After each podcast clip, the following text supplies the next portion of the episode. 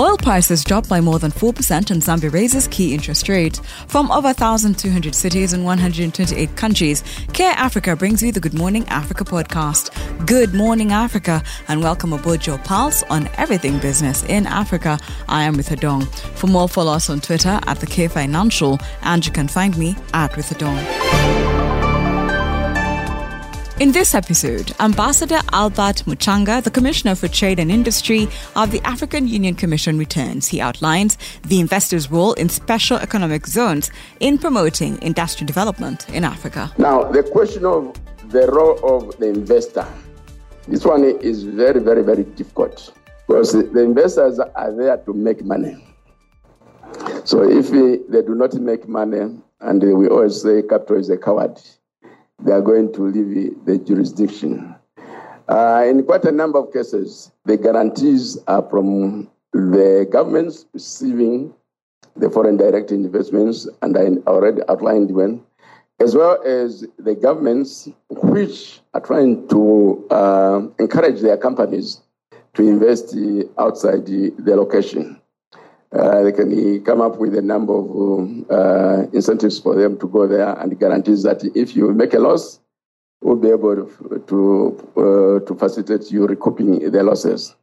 But the two critical guarantees one would expect from the investors one is knowledge and technology transfer.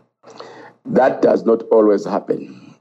And it's uh, really imperative for the government that receiving the foreign direct investment, investment to ensure that uh, the investor lives up to that requirement. Because if that does not happen, then the benefits will be minor. And in this world of uh, corporate responsibility, the issue of environmental, social, and governance standards becomes very, very, very critical.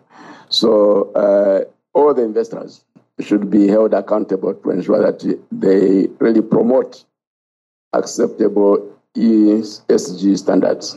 Now, before I conclude, let me also outline a few uh, related issues that are going on right now. Uh, one of which which was number one in, in the discussion in the African continental area. It was a provision on special economic zones, but so far there has been no uh, concrete uh, agreement on how to facilitate intra-African trade through products emanating from special economic zones.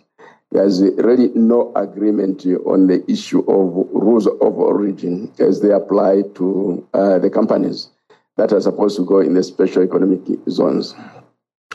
Then uh, there's also the DRC Zambia Electric uh, Motor Vehicle Battery Project. That is going to be a framework in the future for regional uh, special economic zones if it works out very, very, very well.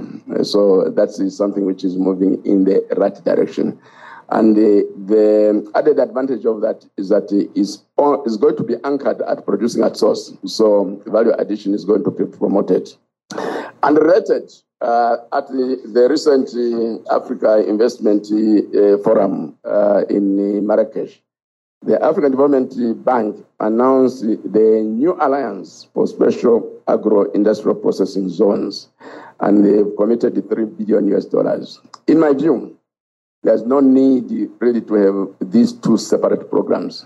So uh, I'll take it upon myself to see if we, we can work together with the African uh, Development Bank to align these efforts so that uh, we develop a common program and we move in the right direction.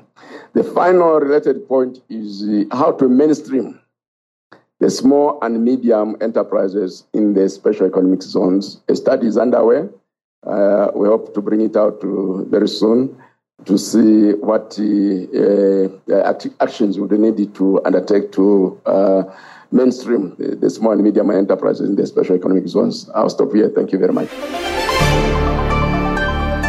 And a quick look at the market. The market segment is powered by the Development Bank of Rwanda. We empower you. OPEC Plus has announced that the ministerial meeting scheduled for this Sunday, 26th of November, will be postponed to Thursday, 30th of November. As a result, oil prices dropped by more than 4%. This postponement indicates difficulties within the OPEC Plus group to reach an agreement to cut production. Every member country acknowledges the need to reduce output to support prices into 2024. The question is how to share the burden of this. Analysis shows that without further cuts, oil prices will remain close to to $80 per barrel next year. It's worth noting that a ministerial meeting has been postponed before, but never for four days. However, this time round, it has been postponed for four days. Therefore, reaching a new agreement to cut production will prove to be challenging. The 2024 production quotas decided in June 2023 included a lower production target for nine of the 23 member countries, which are Russia, Nigeria, Angola, Malaysia, Azerbaijan, Equatorial Guinea, Congo, Brunei, and Sudan. It would be difficult for these countries to accept even lower production quotas. And a quick trip around Africa, Morocco's annual inflation rate eased to 4.3% in October of 2023 from 4.9% in the previous month. This was the softest increase since February last year, primarily driven by cost reductions in recreation and culture and ongoing alleviation in food inflation, which reached a 17 month low of 9%. There was also a deceleration in prices of furnishings, restaurants and hotels, education, clothing and footwear, and housing and utilities. The core rate, which excludes volatile items, stood at 4.3% in October, the lowest since April last year, after a prior 4.6% hike. On a monthly basis, consumer prices rose by 0.1%, easing from a 0.8% gain in September. The Central Bank of Zambia raised its key interest rate by 100 basis points to 11% at its regular meeting on November 22nd, 2023, after raising it by 50 basis points in August. This marks the fourth consecutive interest rate hike in the current year and the biggest since November 2009, aiming to support the currency and steer inflation back to the 6 to 8% target range to ensure broader macroeconomic stability. The headline inflation rate in Zambia rose for the fourth straight month to 12.6% in October of 2023 2023, the highest since March 2022, up from September's 12%, largely due to ongoing depreciation of the kwacha. The central bank said that the inflationary pressures were expected to intensify over the period covering the fourth quarter of 2023 to the third quarter of 2025. Inflation is projected to average 10.9%, 11.4%, and 9.6% in 2023, 2024, and 2025, respectively, compared to 10.2 in 2023 9.3 in both 2024 and 2025 reported in August.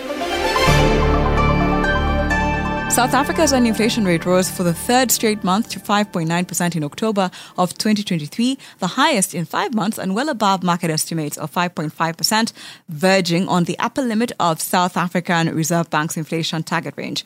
Upward pressure came primarily from prices of food and non-alcoholic beverages, of which vegetables and milk, cheese and eggs, transportation, namely fuel, health and restaurants and hotels.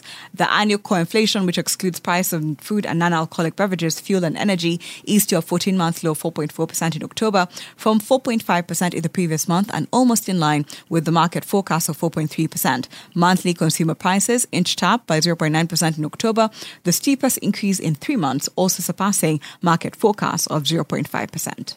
News publication African Business and the Pan African Private Sector Trade and Investment Committee, PAF PAFTRAC have jointly launched the third yearly PAFTRAC Africa CEO Trade Survey, which showed that 40.3% of African financial services industry participants want to develop a single African currency akin to the euro. In addition to multiple currencies hindering African economic growth, at least from the financial sector's point of view, a more open pan African banking system was called for by 42.79% of the respondents. The data shows that business leaders are generally upbeat about Africa's economic prospects, but also wary of the risks posed by rising inflation and debt burdens on the African Continental Free Trade Area's implementation and trade climate. The findings also indicate a need for more cooperation and dialogue between the private sector and policymakers to boost trade facilitation and innovation. The survey, which serves as a useful private sector barometer on intra African trade and investment, helps provide a gauge of private sector sentiment on trade and investment within Africa. Thank you for always waking up with us. Good Morning Africa is a product of the K Financial. If you have any suggestions or you want to check out more stories, visit the website. That is thekfinancial.com. And don't forget to subscribe. You can also find us on all social media platforms at the K Financial. And you can find me at The Dome.